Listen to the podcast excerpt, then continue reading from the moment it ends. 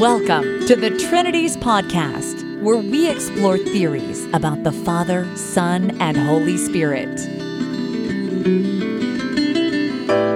Do you love God enough to think about Him?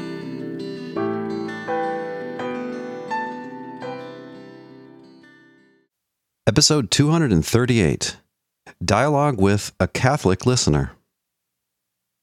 In July of 2018, I received an interesting five page single spaced letter.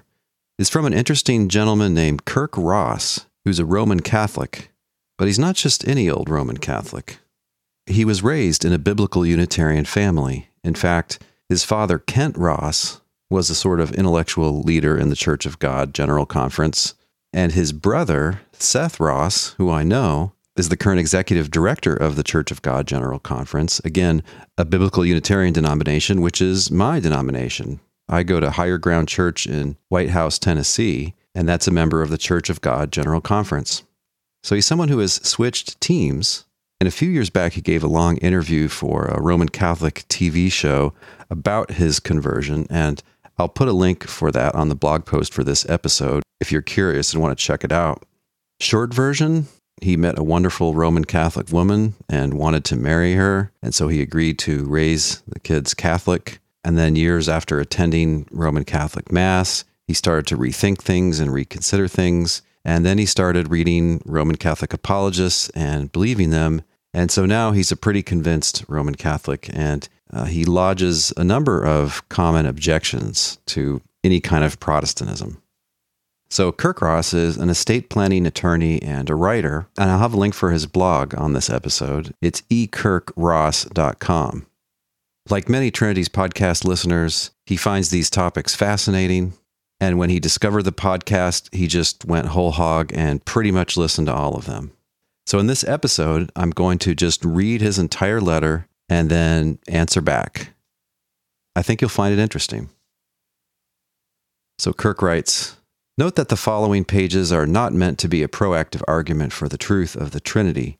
That is beyond the scope of the project I've set myself here. Instead, I have summarized my reactions to many of the arguments you make throughout 200 plus episodes of your podcast. I have grouped together generally similar topics for purposes of clarity. Great. So I'm honored that he's listened to 200 plus episodes. And that's fine if he wants to cast stones against my position rather than proving a Trinitarian theology. It's a perfectly legitimate enterprise. So let's see what he says. Section one Trinity theories slash unity theories. You make a very big deal out of the fact that different philosophers interpret traditional Trinitarian creedal language differently, i.e., there are multiple, quote, Trinity theories, end quote. I don't think you're necessarily wrong there. I agree that, at its most basic, Orthodox Trinitarianism means adherence to the traditional fixed formulations. However, I disagree with how much hay you try to make out of that fact by pointing out that there are multiple ways to approach and understand those formulations. I think you are trying to imply that they must all, therefore, be wrong. I think your suggestion is if there isn't universal agreement and universal comprehension about the nature of the Trinity, then the whole claim must be false. No, Kirk, uh, that's not my argument. That's actually never been my argument. I wouldn't make an argument like that because that's a non sequitur. However, he is right that I do emphasize this disagreement. So, why do I do that? Well, I'm faced with a problem, which is that I want to think critically and raise critical questions about something that to many educated Christians is just a beloved and wonderful truth. And moreover, something which is obvious to all Christians and which has been settled a long time ago, and just by definition, any Christian agrees with. And honestly, a lot of theologically educated Christians are very proud of their Trinity theory but they don't realize that it is a theory. They just attribute their view of the Trinity, whatever that is, to all, or at least to most Trinitarians. They just think, well, that's what the Trinity is. And also, Trinitarian theorizing as a whole has a kind of prestige to it, despite its extreme difficulty and obscurity. that really puts it off limits for many theologically educated Christians. And I'm trying to shake them a little bit and get them to actually think about it. So, my point is not that all these theories are false just because they really are different theories. Rather, my point is that there hasn't been some big pan Christian discovery here. Rather, there's a kind of speculation that's become dominant. But that type of speculation encompasses different, mutually incompatible theologies. In other words, clashing claims about the one God. There isn't as much agreement as first appears. So, my point is that we need to carefully reconsider and re examine this matter. It shouldn't be a closed subject. It should be an openly discussed subject, like clashing Christian claims about human freedom and divine providence, or about divine simplicity, or about God and time, or about the point and the method of Christian baptism. Some people think the members of the Trinity are persons in the sense of selves, and some think that they are persons in the sense of like personalities or something along those lines. And then some people claim that the whole subject is just inexplicable. You can't really explain the meaning at all. And anytime you do try to explain it, you get into something wrong. So, right there, there are three different general types of Trinity theories. The different theories have different truth conditions. That's why these differences are important, because it could be that one is true and the other is false. My other reaction to this is I'm glad that he agrees that adherence to Trinitarian tradition is essentially adherence to formulations. So it's really a matter of what you're willing to stand up and say more than some very specific belief. I think there are kind of vague mental images that go along with those confessions, but there isn't any precise meaning that's shared by people who confess the Trinity. In contrast, for instance, consider the resurrection.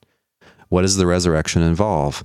Well, Jesus used to be dead and he's not dead anymore. His body assumed room temperature, his heart stopped beating, he stopped breathing, he stopped having brain activity. Now that he's been raised, all those things have been resumed. All those normal life functions have come back. And further, the body's been transformed somehow. And we don't know the details here, but now he's been given immortality. So then he's not subject to disease and death.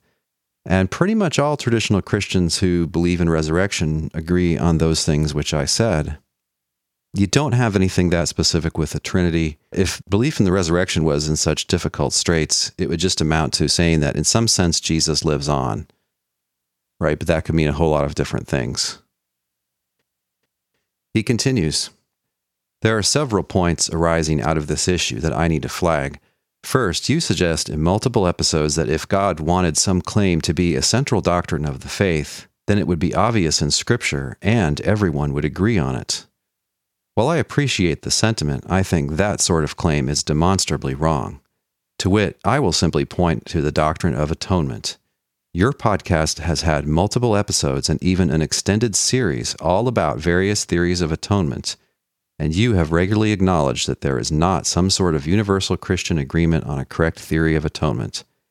At the same time, there is no more central doctrine in Christianity than the claim that Jesus died for our sins. I think it widely the case that countless Christians accept that textual formulation without having any sort of philosophical theory underpinning their claim. They are committed to a particular creedal claim about Christ without a coherent philosophical theory supporting it. There is no particular reason why the same cannot be true of the Trinity. So he's right that there are definitely clashing and competing theories of atonement, but I guess my view is that none of those theories is an essential or core part of the gospel. So, what I think is essential is just something like Jesus died for your sins, or Jesus died as a sacrifice for human sin, something like that. That claim can be understood, it has meaning. It doesn't tell you morally what's going on with that death, or really quite exactly how that death relates to divine forgiveness. The New Testament has a lot of metaphors to throw out there to sort of express or explain the meaning, but none of those really results in a truly developed theory of atonement. That's okay with me. I think something can be a core part of the gospel and not be supported by some philosophical theory or explication. Right, but if the Trinity were like this, it would just be something like God is in some way three, or God is three in one, right? Which could mean a whole bunch of different things. And most partisans of Trinity theories are not happy to just leave things there, although some of the negative Mysterians come close to that. I think if God thought something was important enough to be a core part of the gospel that should never be lost, then it would be clearly communicated and uh, it would be widely held, if not universally held. God might still have other motives in virtue of which he would allow some confusion or some denial and so on. God tolerates quite a few unfortunate and bad things in the world. But yeah, I think my claim is true. I don't think the comparison with atonement really undermines the case of Trinity. I mean, being universally held or nearly so is one thing, but more to the point, given that a teaching of a tripersonal God appeared for the first time in the latter part of the 300s, it's pretty incomprehensible that a core essential part of the gospel could be unpreached for more than three centuries in Christian history, particularly right at the beginning when we haven't had all that much time to mess it up. So that suggests that it's not core or essential part of the Christian message. However, it's part of small c Catholic Orthodoxy and so a part of Roman Catholic Orthodoxy. When the Trinities podcast returns, am I exaggerating the historical importance of biblical Unitarian Christianity?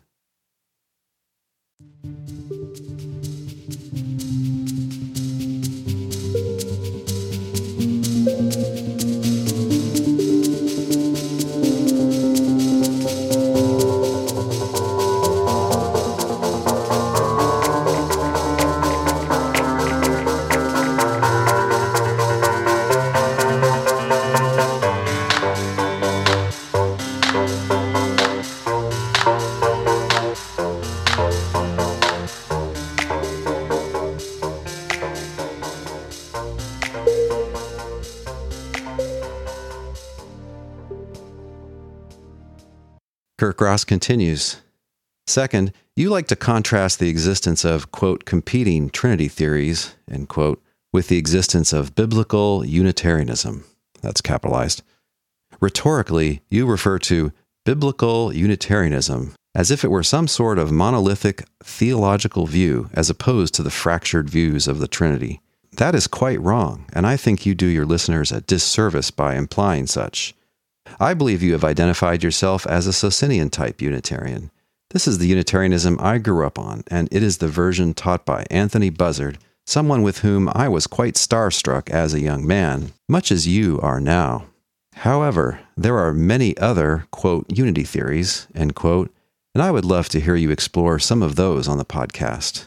For example, the Ebionites, the Arians, and Michael Servetus were all Unitarians, but they most certainly did not share a common Christology. I think admitting that there are as many unity theories as there are trinity theories, to use your terminology, is important. So, to respond to this section, I don't idolize Sir Anthony Buzzard. I do respect him and appreciate his work, but there are a number of things I disagree with him about. I do like the term biblical Unitarianism, even though it's of recent coinage, just simply because it's a descriptive term. It's Unitarians, but it's Unitarians who are trying to base their theology on the New Testament and indeed on the whole Bible. But I hope I don't give the impression that it's some one dominant view that's really prominent through Christian history. It's not. I don't really think this criticism is fair it may be sometimes when I say Unitarian, he thinks biblical Unitarian, and he might have misheard some things that I've said. What I claim used to be a darn near universal view in Christianity is just Unitarian theology, which is the view that the one God just is the Father and not anyone else. And that's what you see in all the early church, except for the modalists who seem to collapse the Father and Son into the same one and indeed the same being. So they would think the one God is the Father and the Son, and maybe the Holy Spirit too. But setting them aside, I mean, all the people that I would describe as subordinationists, they're Unitarian subordinationists. People like Origen, Irenaeus, Tertullian, and Justin. Those are among the earlier adopters of logos theories. And then there were Christians who rejected logos theories, who usually nowadays are called dynamic monarchians. These people didn't collapse the Father and the Son like modalistic monarchians, but rather they held that the Logos, which was in Jesus, was something less than a person, something like a power or action of the Father, that is, of the one God. And those probably existed in significant numbers at the end of the 100s and the first uh, half of the 200s, but we still find them in the 300s as well. You can check out my podcast on Photinus, the bishop who held to that sort of view famously. So, yeah, I'm perfectly happy to admit that there are clashing and contrasting Unitarian theologies, just like there are contrasting and clashing Trinitarian theologies. He's completely right that there are Christological differences between these Unitarians, and the reason is really simple. The reason is that the New Testament is really crystal clear that the one true God just is the Father himself, and so not anybody else, and not the three of them together. Call that the characteristic thesis of Unitarian Christian theology. That's really clear. It's also really clear that Jesus is supposed to be a man, not just human, not just possessor of a human nature, not just like a man, but yeah, a real man, although with an interestingly different origin. But here are some things that are not as clear in the New Testament. Is Jesus in some sense divine? Did Jesus in some sense pre exist?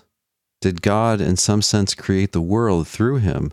A lot of readers have thought so, and honestly, that's just a bit less clear. And so that's why some Unitarians think one way and some think the other way.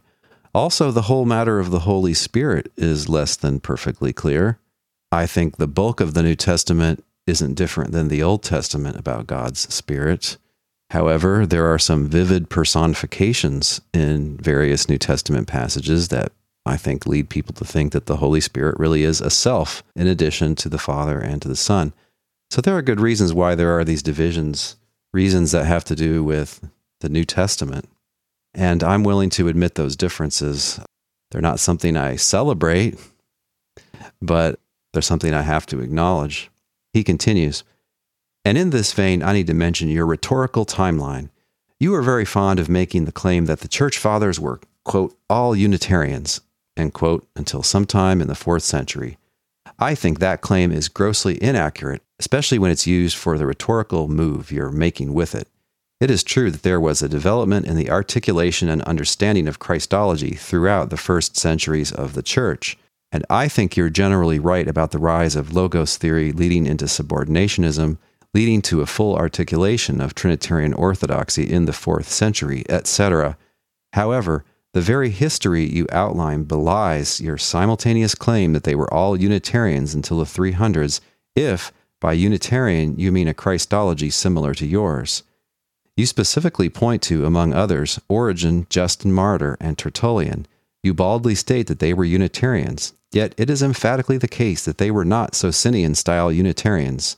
By the way, they all accepted the divinity of Christ, and you even make the point that Origen regularly referred to Christ as, quote, a second God, and, quote, they did not share your Christology. What bothers me most is the rhetorical move you're making with this claim that everyone before Nicaea or so was a Unitarian. You're trying very hard to create the impression that all Christians were your kind of Unitarian until about the 300s, and then, all of a sudden, the idea of a triune God appears out of nowhere. I think you do your listeners a disservice by suggesting that there was not a centuries long trend going on there. Your type of Unitarianism, even if it was present in the first century, which I do not necessarily grant, is awfully hard to find among the Church Fathers, if it is there at all. So there's some misunderstanding here. I'm not trying to get away with what he claims. In fact, in my paper, Tertullian the Unitarian, I explicitly explain what I mean by the term Unitarian, and that was an early podcast as well. I stand by my claim that the bulk of the church fathers were Unitarian, not only up to Nicaea, but good distance past Nicaea. They were Unitarian in the sense that they thought the one true God was the Father only, They did not agree that the one true God was the Father, Son, and Holy Spirit. That's what makes them Unitarian. Now, I admit someone could come along and suppose that Unitarian means someone who holds to a quote Socinian Christology. That's just not what I mean by it. Why am I using terms like that? Well, to really fairly compare uh, and weigh competing theories, you need to have descriptions of them that are as neutral as you can get. And it's better to have labels that are descriptive rather than just bad guy, good guy labels. So, what a lot of theologians will do is if somebody they think is on the winning team, they'll call them Trinitarian, even if they don't teach a triune God. They'll call them Trinitarian just because later Orthodoxy was in a lot of ways friendly to people like Tertullian and Origen, although not entirely. But anyway, they just want to call all the people who they think are on the right trajectory Trinitarian, and then they call the other ones Sabellians or subordinationist, and they use that as a loaded negative term, or Arians. Look, uh, the term Arian is stupid. It was always a polemical term. I use the term subordinationist and I mean it in a neutral sense. It just means that in some sense, the Holy Spirit and the Son are of lesser ontological status than the Father. Trinitarian just means you believe there's a tripersonal God and that the persons are all equally divine. So that implies that they're all uh, eternal and have whatever divinity requires. And somehow all together they're one God. So, yeah, I'm trying to properly label and classify views in the least polemical way possible so that people can actually think about these things and not just say, oh, this is a heresy, that's a heresy. Well, I don't have to worry about that, do I? And then just go sailing along with just the vaguest idea of what orthodoxy is supposed to be. So, no, by Unitarian, I don't mean people with a Christology similar to mine. I've never meant that. Now, about the early fathers accepting the divinity of Christ, yes, in a sense, but only in the sense that they rejected, quote, mere man views. So, I mean, Origen's views here are bizarre. He thinks that in Christ there is a man, a full blown man, and mysteriously united with that man is the second God, the Logos. Really, he's got two Jesuses, he's got two sons of God. Uh, the one he's really interested in is the divine Logos. The man gets kind of pushed off to the side although he's pretty clear in several passages that he does believe in that. So, Origen, yes, in a sense, believes in the deity of Christ, although his views are a Christological disaster. Other people, like Irenaeus and Tertullian, in some sense, they believe in the deity of Christ, uh, but the sense in which they think Christ is divine doesn't require omniscience or eternality in some cases or existing independently. So they really do have a second lower tier of divinity. And so, if by the deity of Christ you mean something like compliant with Trinitarian orthodoxy, then they don't believe in the deity of Christ, most of these early people. So, no, I am not trying hard to create the impression that everyone was a Socinian basically until the 300s. But I am saying, yes, that most Christians were Unitarians in thinking that the one God is the Father just like you hear at the start of many classic creeds, we believe in one God, the Father Almighty. Yes, that's really what they thought. And that's the kind of view you see in the New Testament as well. About a trend going on, I mean, there's a kind of fallacy, I think, here of thinking that something happened, therefore it was destined to happen, or therefore it was inevitable that it was going to happen. I don't grant for a second that Trinitarian orthodoxy, the way it came out, was inevitable. If you actually read the history of the fourth century debates, nothing looks inevitable there. The trajectory, there is a kind of trajectory, I would say, in making more and more exalted claims about the Logos. So once the Logos got in there, the Logos as opposed to the man, or opposed to the body, or opposed to the human nature, once the Logos got in there, yeah, at first he came into existence a finite time ago, but then by the time of Origen, now they're claiming that he's always existed. They claimed that he was divine all the way back in the time of Justin, but then there was inflation about what that meant. So, yeah, I mean, there was a kind of uh, direction there, unfortunately. Did the Trinity just come out of nowhere? Not exactly. I wouldn't put it that way. But that is, in fact, when you see the first Trinitarian confessions, that is just before the Second Ecumenical Council, the one at Constantinople. So, to summarize this section, a lot of what he supposes is just a cheap rhetorical ploy, I say is a serious attempt to classify and to give out neutral enough descriptions so that you can really properly sort out the history of Christian theologies. When the Trinities podcast returns, more objections concerning history and divine providence.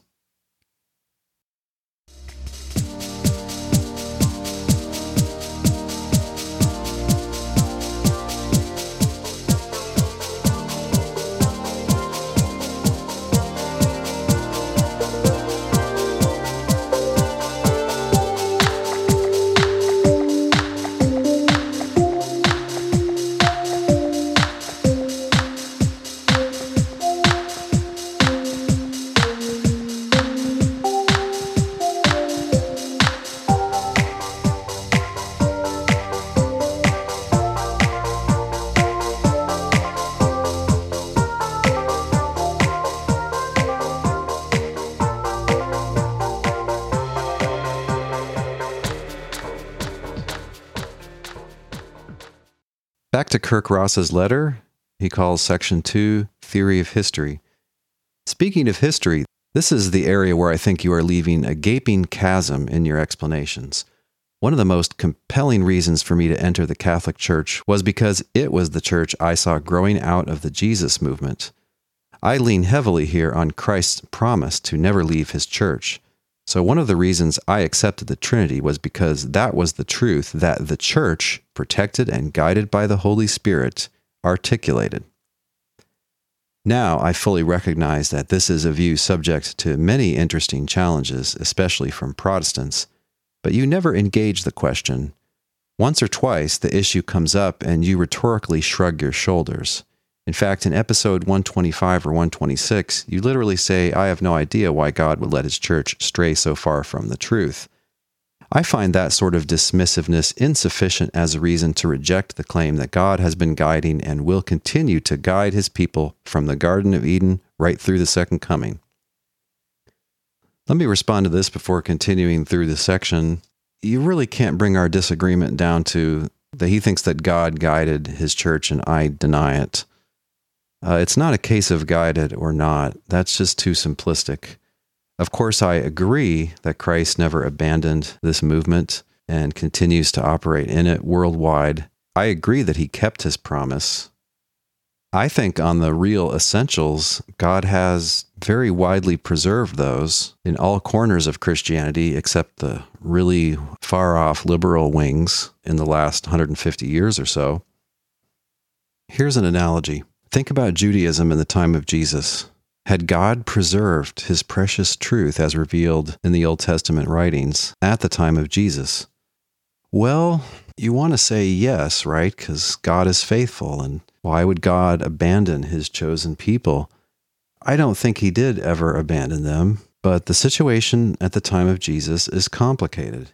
You have the Pharisees, the Sadducees, the Essenes, the Zealots, and some of these groups are, we Christians think, really quite off about some fairly important things, such as belief in resurrection or the existence of angels.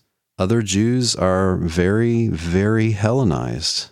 Out of all the groups in Judaism, which one is theologically and practically the closest to Jesus? I think the answer is obviously the Pharisees. And yet, Jesus, in a number of gospel passages, excoriates the Pharisees. Yet, at the same time, he seems to, in large measure, agree with them. The Pharisees are the direct predecessors to the rabbis of rabbinic Judaism. They're the predecessors to the Jews that resisted the Christian movement and whose heirs continue to resist Christianity to this day. Right, so you can believe in divine providence and not think that any of those major groups had it all correct. And you also want to distinguish ordinary believers from any kind of precise sectarian elite players. Was the worship of Yahweh kept alive? Was adherence to the law of Moses kept alive? Yes, I think it was. I don't think that God abandons his people. But he puts up with a lot of stuff for the moment. Now, about accepting the Trinity because the church teaches it, I mean, we still have the awkward fact that it's coming along really rather lately. If it was really an essential part of the gospel, you see it being preached right there in Acts 2. But of course, you don't see it there at all. And you find a lot of language there that no Trinitarian would abide by. But let me keep going because he presses his point. As an example, let's pick a really generous date for your views. Let's say that there were Unitarians of whatever stripe up until 400 AD or so. From there, they indisputably disappear from the historical record until around the time of Blaurock and the gang in 1525 or so. So, for over 1,000 years, there were no Unitarians anywhere in Christian history. The claim that this says nothing about the action of God through history needs more than a rhetorical shrug of the shoulders. Recall that the entire Old Testament is the story of God's revelation of himself through history and the Jewish people. Then the New Testament continues the story. And then, whoops, God's plan of salvation disappears from history for over a thousand years. I would love to hear you articulate a theory of history that accommodates your Christology. Consider an analogy to your version of history. The first Jewish temple was built in the mid 10th century BC or so under Solomon. For the next several centuries, sacrifices and worship were offered in that temple pursuant to the regulations set down in the Torah. Those regulations certainly developed over some period of time until they were codified in particular creedal language, that is, the Pentateuch. Now imagine that some random Hebrew Levite stands up in 650 BC or so and loudly explains that everyone misunderstood Moses. All that temple worship and stuff was not what God had meant at Mount Sinai. It was all supposed to be metaphorical. We just had it all wrong for 300 years. Good thing I'm here now to straighten everyone out. Or can we trust that God was guiding the broad theological and liturgical development of his people? I extend the same principle into Christian history. Okay, let's go back to his point in the previous section that he doubts that there were any biblical Unitarian type believers in early Christianity at all. But here he's granting that maybe there were some up until the year 400 or so. Well, again, the issue is Unitarians, not biblical Unitarians. But as far as Unitarians who don't believe in the preexistence of Christ, have you ever read Matthew, Mark, and Luke? Presumably, they would have mentioned the preexistence of Christ if they had believed in it. And presumably, there were communities of people enjoying those letters who didn't believe in preexistence. And this is apart from any of the marginal groups like the Ebionites or the Nazareans. Of course, it's also possible to interpret John and Paul as not teaching preexistence either. It's really in the second half of the 100s that logos theory starts to establish itself among the elites. But these elites, people like Tertullian and Origen, report to us that common folk, people they considered kind of uncouth, people who aren't as Hellenized, honestly, they report that common people say, Hey, we don't preach two gods. Where did you get that two gods stuff from? That is the one true God, and then also the second God, the one who is the direct creator, as opposed to the indirect creator. No, we think there's one God, there's one creator, that's the Father. There was widespread monarchian resistance in various places in the latter decades of the 100s and well on into the 200s and beyond. So we know that there were people resisting the logos theories. Um, what we have surviving really are the views of the elites that were favored by later Catholic orthodoxy. So someone like Origen or Tertullian, probably not your ordinary type Christian. I mean, for all we know, that's 1% or 5% or 15%, not 75%.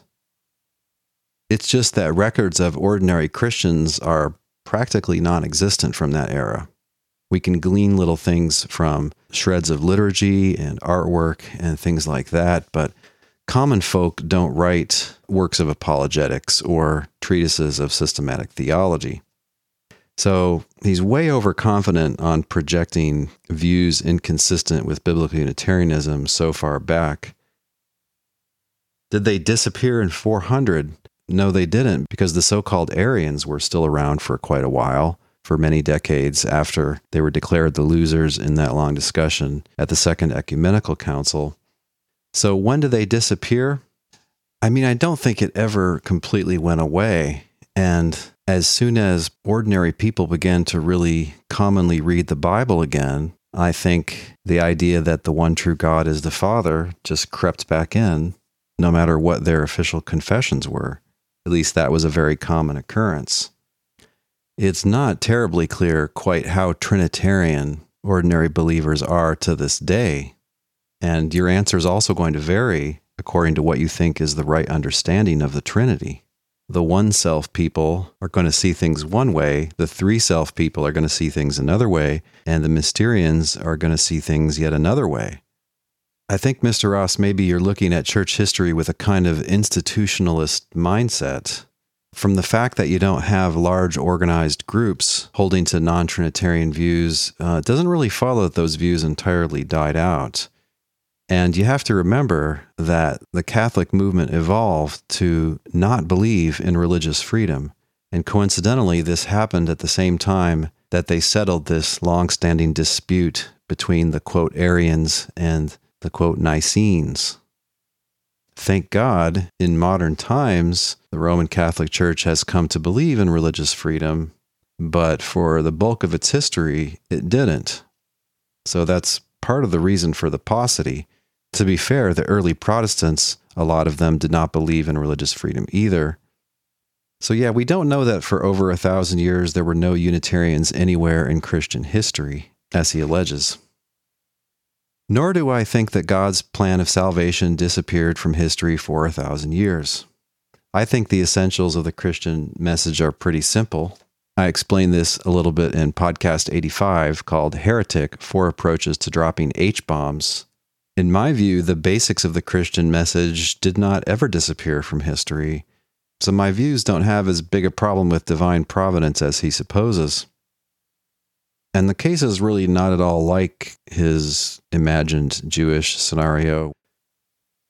Now, about God guiding the broad theological and liturgical development of his people, I do see divine providence there.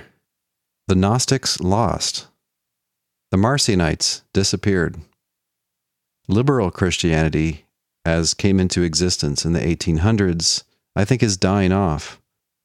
And also, we can't stay in just abstract mode here. You can't just say on general sort of armchair grounds that God must have perfectly guided Christian history. He just didn't. All kinds of terrible problems have occurred. I have, of course, a lot of the standard Protestant complaints I think that, in effect, the Roman Catholic and Eastern Orthodox movements endorsed Christian idolatry as opposed to just being against idolatry. I think the development of bishops into these little monarchs with castles and property and lots of money and power was a total disaster in Christian history.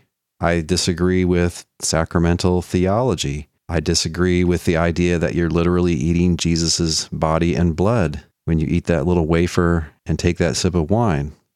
I disagree with the prominent role that Mary has come to play and devotion to the saints has come to play in traditions like Roman Catholicism and in Eastern Orthodoxy. If you have these disagreements and kind of on the grounds of scripture and reason, then you can't ignore that when you're postulating about divine providence and God's superintendence over history. We also have to keep the facts squarely in front of us, I think. Now, I know that if you convert to Catholicism, your judgments about these things are going to shift. Let me try to not beg the question. Look, if you're a Roman Catholic, you think that lots of terrible mistakes have been made. There was a time when the Roman Catholic movement didn't really encourage, in fact, kind of discouraged their people from studying Scripture. You probably disagree with that if you're a contemporary Catholic. There was a time when common Catholic moral teaching would tell married couples that uh, intercourse was only for the purpose of procreation. Well, that seems kind of extreme, doesn't it? They would also get lots of unhelpful advice about sexual positions, and the bizarre idea of a Josephite marriage was put out there as some kind of neat idea. If you're a contemporary Catholic, you should think that all of these things were foolish. The practice of indulgences from the time of Martin Luther is probably something you disagree with if you're a Roman Catholic.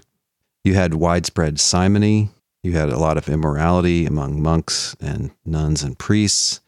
You had bishops passing down their precious high offices to their children, often illegitimate children. You had popes that basically bought their office.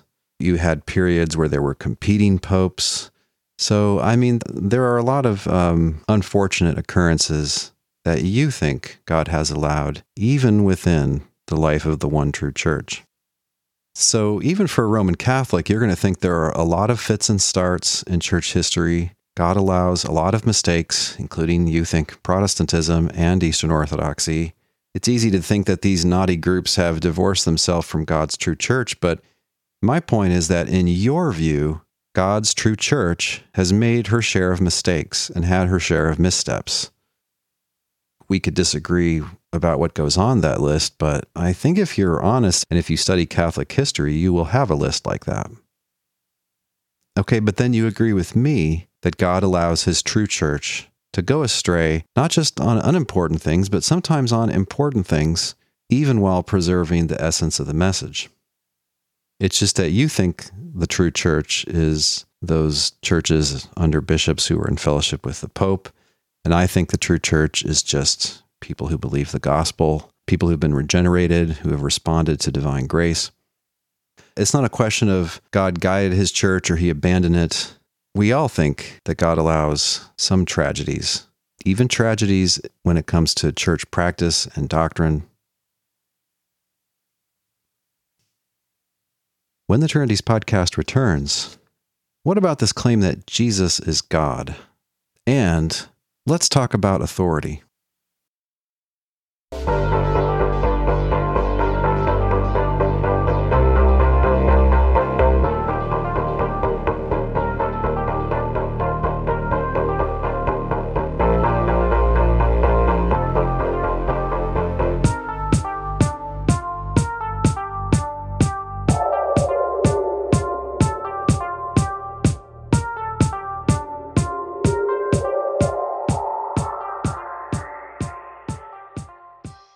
Section 3 of Kirk Ross's letter is entitled Jesus is God. He writes Evidently, evangelical Protestantism spends a lot of time making the argument that Jesus is God. I assume that's why you spend so much time interacting with that claim in the podcast. I suppose that's mostly fine, since I think your goal is primarily to engage with your fellow evangelicals. The thing is, traditional Trinitarianism never really makes that sort of claim, except in a very generic way i.e., Christ is divine. Orthodox Trinitarianism claims that Jesus is one of three consubstantial persons in the one Godhead. As I think you know, the traditional view very specifically states that the Son and the Father are not identical. So you spend a great deal of time arguing against a position that Orthodox traditional Christians don't really hold. I would never say Jesus is God, full stop, if by that I meant that Jesus is identical with the Father and neither would any other well catechized Catholic. So, in answer to that, yes, evangelical Protestants, but especially some of their popular level apologists, do put a lot of stock in the claim that Jesus is God, and they generally are not very clear what they mean by that, although they very often seem to be assuming the meaning that Jesus just is God himself. In other words, that they're numerically identical. Is that obviously inconsistent with Scripture? Yes because scripture presents the two of them as having differed, and nothing can differ from itself at a single time. So, in a sense, you're right to dismiss that. Saying that traditional Trinitarians never make that claim is going too far. These are precisely people who consider themselves traditional Trinitarians. The same apologists who make this argument also spend a lot of time defending the Trinity as they understand it. You know, there are ways of interpreting the traditional formulas where a natural way to express the result would be that Jesus just is God. So, for instance, if you take a one self understanding of the Trinity, you think the persons are really just kind of like ways that God is. So you could then turn around and say Jesus is God, meaning that there aren't two beings there. It's just one being, God, and then there's a mode of that God or distinction within that God or way that God lives or way that God is. Yeah, but that's just God right? Angry Dale is Dale. It's not somebody else, really. You can talk about Angry Dale versus Dale, but really you're just talking about one guy, right? So you talk about God the Son or God as Savior, and you think that this is just God in a certain way of living or interacting with His creation. Yeah, you're going to turn right around and say that Jesus is God. It's not just Protestants, it really is a lot of Catholics too. And a lot of people, I think, just give up on the whole Trinity terminology and they just kind of boil it down to just that Jesus is God and man, of course. He continues, but speaking of the issue of Christ's divinity, I do think you give very short shrift to the dual nature of Christ as an answer to a lot of the challenges you raise to Trinitarian doctrine. By way of example, you repeatedly and correctly state that Jesus was a, quote, real man, end quote, in the New Testament. You go from there to say that this precludes him from also being divine. The answer to that conundrum lies precisely in the dual nature theory and I don't think you've really engaged that theory in a meaningful way. I would be very interested to hear you engage this theory from a strictly philosophical perspective, regardless of its truth value, which you deny. I think it answers many of the philosophical challenges you raise. To combine these last two paragraphs, I think it's likely that you tend to skate over the dual nature issues because Jesus is God apologists don't use it, and you spend so much of your time interacting with them. If you stretched out to interact with Orthodox Trinitarianism, the dual nature theory does a lot of the heavy philosophical lifting.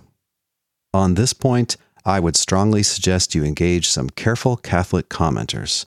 Some top choices would be Dr. Peter Kreeft, professor of philosophy at Boston College, or Dr. Scott Hahn, professor of biblical theology at Franciscan University. Both are well respected academics who have published widely on these types of topics. I think they would add some very useful variety to the podcast. So that's the end of his section three. He's got a good point here. I haven't interacted very much with two natures theory on this podcast or in my published writing. The simple reason for that is because I'm still trying to do something helpful about the various Trinity theories. I don't feel like I've fully addressed that whole wad of traditions yet. It's not that I haven't thought about all this two nature stuff. Actually, I've taught a whole class devoted to it, a whole semester long college class several times, I think maybe four or five times.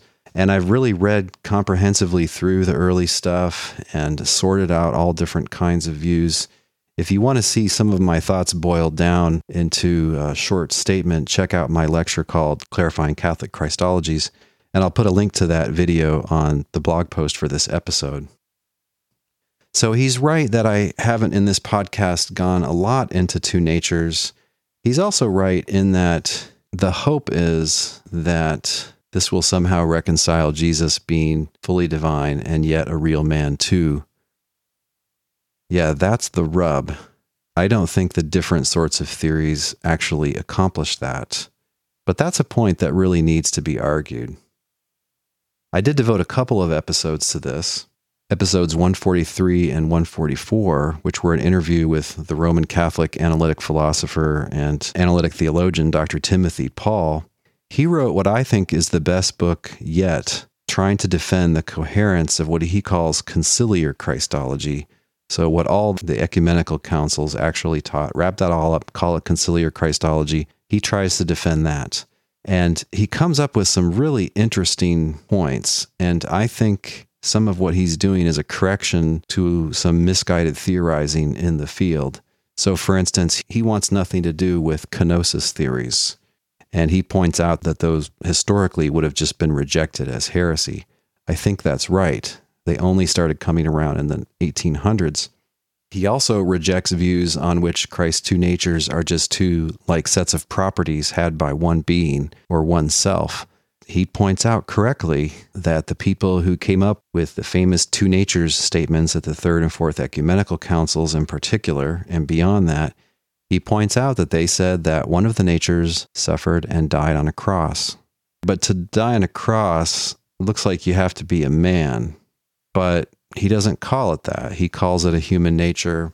His answer here gets a little philosophically involved, so I won't go into it. But yeah, uh, it's a perfectly fair point that I haven't said enough about two natures, and that the hope of those is that they will show some coherent way of thinking where someone can be both fully divine and yet a human being. Would I have on Dr. Kreeft or Dr. Hahn? Sure, maybe. I'd just have to have some good idea, some good excuse to do that. Section four, he calls authority. He says, Now we move on to the question of sources of authority. This is the key underlying issue of the whole matter. It's also a slam dunk for me.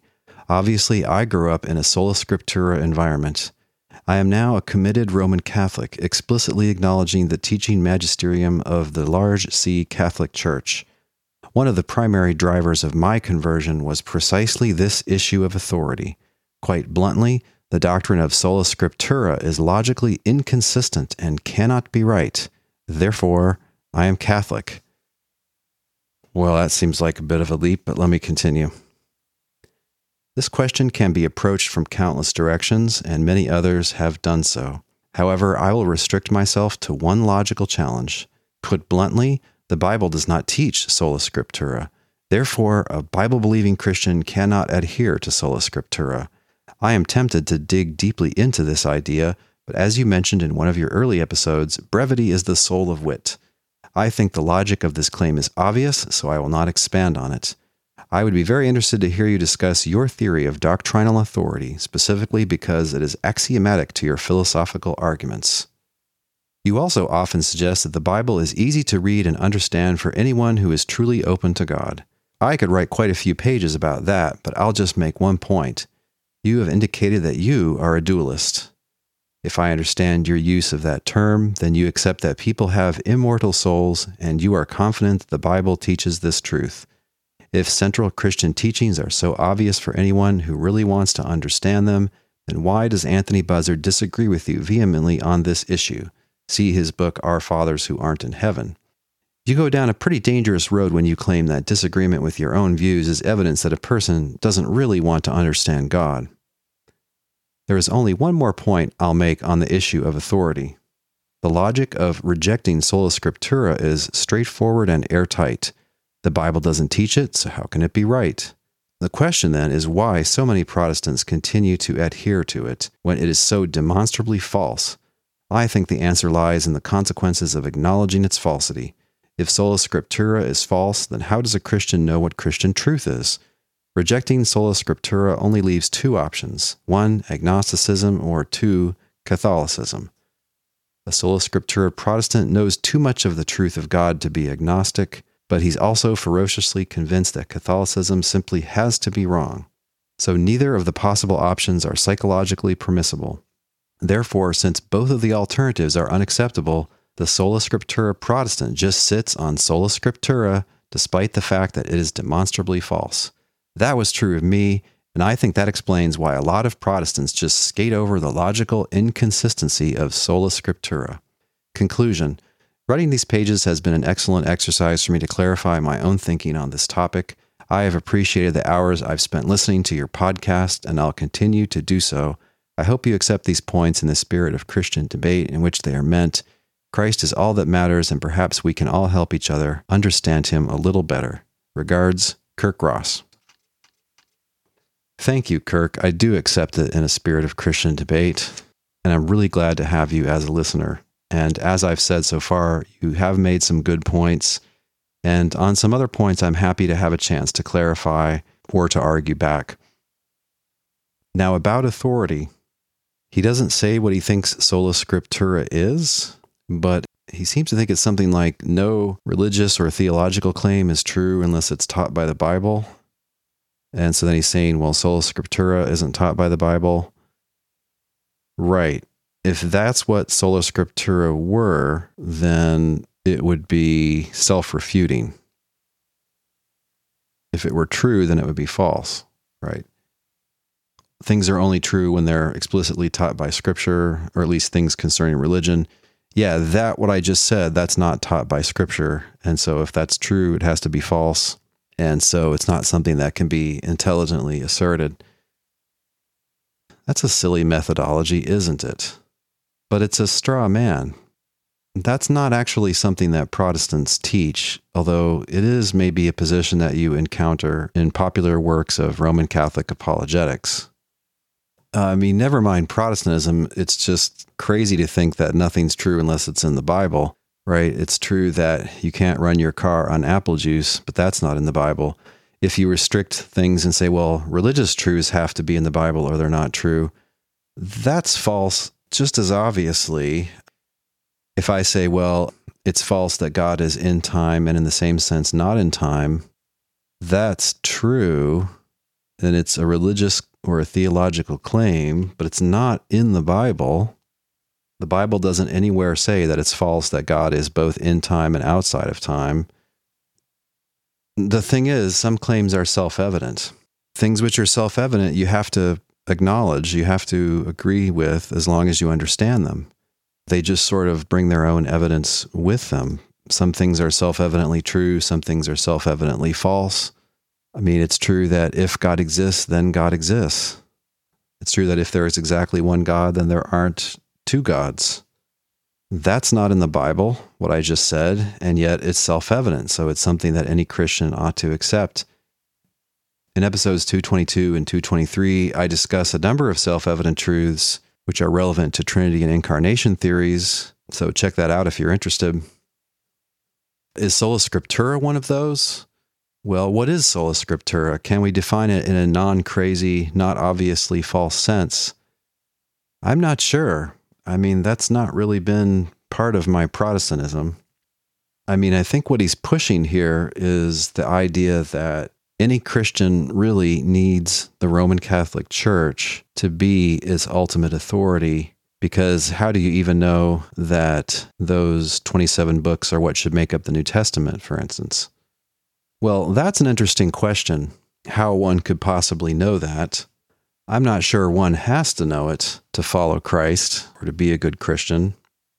But Protestants think that by the guidance of the Holy Spirit or by the testimony of Christian tradition more broadly, they think that they can rationally accept the authority of Scripture and they don't think that they need the Roman Catholic Church to come along and say, these are the things which we say are Scripture.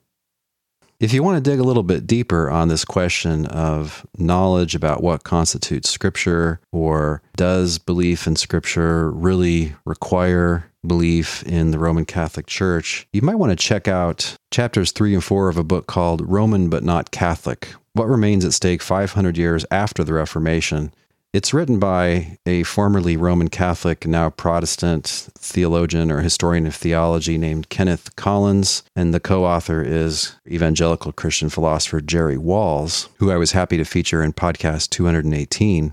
They go into some different views that have been discussed about how a Christian should understand the authority of the New Testament and how that might be known.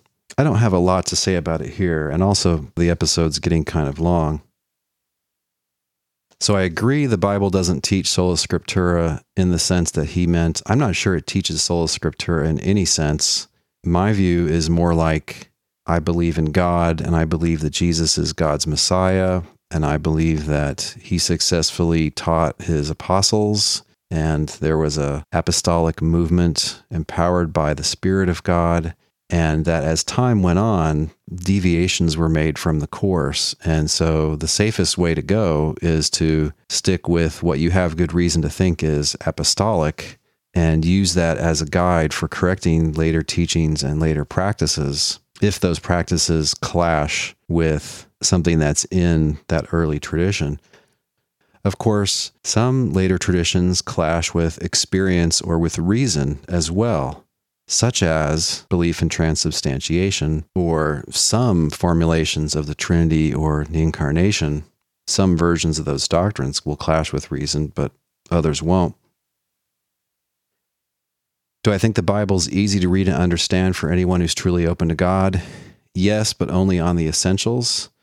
I don't think dualism is an essential. I am a dualist, but really I am so for both scriptural and philosophical reasons, which I won't go into but I'll put a link on the blog post for this episode if you want to know what some of those philosophical reasons are, because I've talked about that in some introduction to philosophy lectures on YouTube.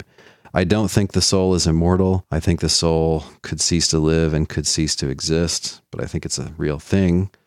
I think the Bible teaches it, but I don't claim that that's obvious. In fact, the Church of God denomination is officially against it.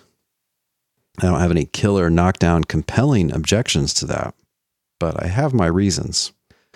So, yeah, that example doesn't trouble me. I don't see why rejecting sola scriptura leaves you with either agnosticism or Catholicism. I just don't. Why couldn't you be a Baptist or an Eastern Orthodox Christian, much less some kind of Unitarian? I don't get it. There needs to be more of an argument there. Maybe that's just another conversation. So, yeah, in conclusion, I would say be very careful reading popular apologists. The Catholic ones push some kind of outrageous stuff. I think the most outrageous thing they push is something that just was mentioned in passing here, which would be traditional Roman Catholic claims about apostolic succession and about the papacy. Historians don't think that Peter was the first pope. They don't think that there was a single one bishop in Rome in the first century. They don't think there was a single unique bishop in Rome until sometime well into the second century, possibly even into the third century, some historians think. And the lists of bishops that allegedly trace back to the apostles are considered to be fiction. We tend to think this material is ancient and wonderful because it's from so we think close to the time of the apostles. But you know something written in the year 180 is really quite far from the time of the apostles. As i record this podcast it's 2018 150 years ago it was 1868 now let me ask you can a person even a fairly smart educated and informed person in the year 2018 can they just be, let's say, full of it regarding events that happened in 1868? Well, they sure can. In fact, it's very easy, especially when that person adheres to some ideology for which the tall tale in question would be convenient. Was he close to the apostolic era? Sure. I mean, say the apostolic era goes up to about 95. Yeah, but he might be 80, 90 years away from that.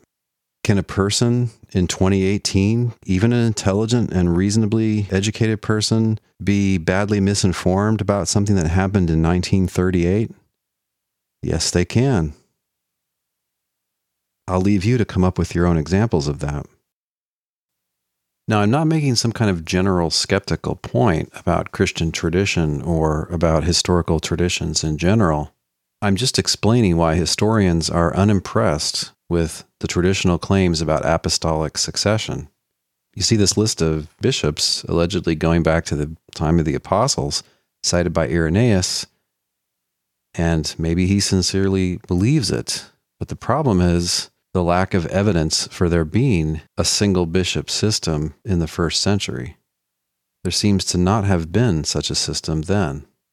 And the evidence for a single bishop in charge of the Roman churches is kind of surprisingly late.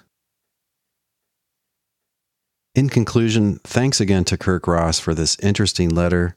I appreciate the challenges and objections and the interaction. I do hope to have more Roman Catholic theologians and other scholars on this podcast in the future. And I do hope to go more into these issues that are raised by Roman Catholic apologists because I think they're interesting and important, and I think that they're worth arguing about. Thanks for listening.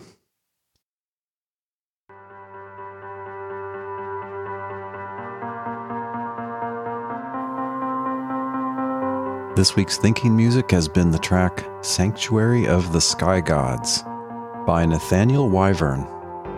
As always, there's a link on the blog post for this episode where you can listen to or download that entire track.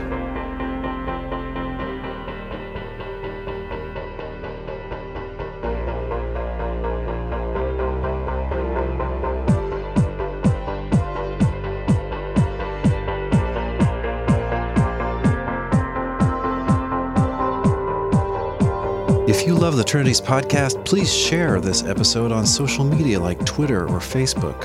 And help other people to find the podcast by giving us an honest rating and review in the iTunes store for your country. You can also support the Trinities podcast by giving a certain donation per episode. If you're interested in that, please visit patreon.com slash trinities. Finally, let us know what you think. Give us a comment on the blog post for this episode or join our Facebook group at facebook.com slash groups slash trinities. The Trinities podcast is supported by and made for thinking believers like you. Thanks for your support, prayers, and encouragement.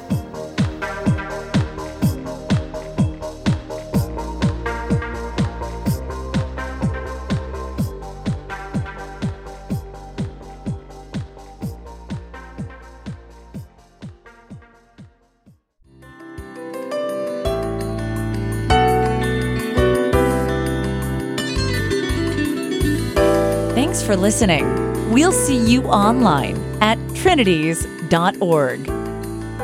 Till next time, don't forget to love God with all your mind